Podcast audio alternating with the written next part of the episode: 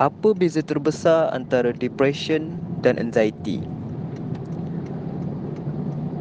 Depression lebih fokus kepada seseorang yang ada kesedihan yang melampau terhadap sesuatu yang berlaku di masa lampau. Anxiety pula adalah satu perasaan debaran atau nervous atau risau terhadap sesuatu yang berlaku pada masa akan datang. Kedua-duanya merupakan sebuah emosi yang standard manusia ada. Bila seorang tu depressed, dia merasa sedih. Bila seseorang tu anxious, dia merasa debar tak ada sesuatu. Itu adalah benda yang normal untuk seorang manusia tu ada.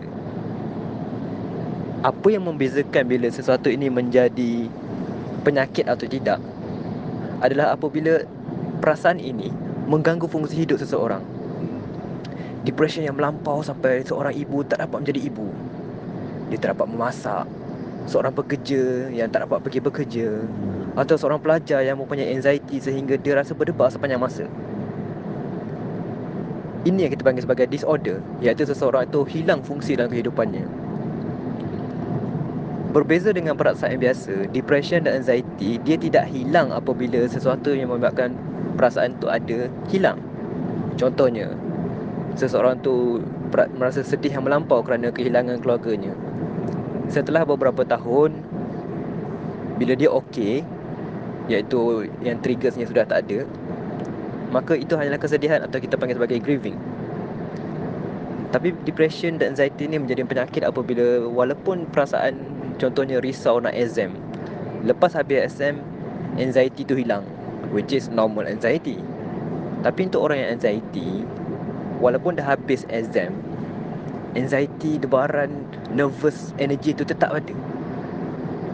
Anda bayangkan anda berada dalam adrenaline rush, perasaan yang rasa terkejut, jantung berdegup laju, nadi berdenyut pantas. Seperti waktu kita tengah terkejut, orang anxiety disorder merasai pengalaman ini sepanjang masa. Berbulan-bulan, bertahun-tahun. Sebab itulah orang yang anxiety banyak nervous energy. Dia banyak guna energy untuk badannya menghasilkan debaran dan getaran ni. Penat lah penat. Sama juga dengan orang depression. Energy ni hilang kerana dia peras- otaknya tak mampu untuk memproses rasa gembira. Hormon tak mampu untuk menghasilkan rasa gembira. Dan kesedihan melampau ni menyebabkan mereka menjadi sangat-sangat-sangat sedih. Dan bila keadaan ini berterusan tanpa bantuan, tanpa rawatan yang sepatutnya akan menjadikan sesuatu ini akan lebih kronik. Jadi jalan terbaik adalah untuk dapatkan bantuan secepat mungkin.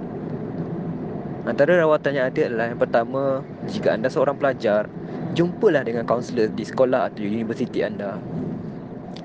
Sebab kaunselor adalah orang pertama ataupun frontliner yang anda berjumpa dalam apa-apa masalah emosi, masalah kesihatan pada emosi dan juga pada mental.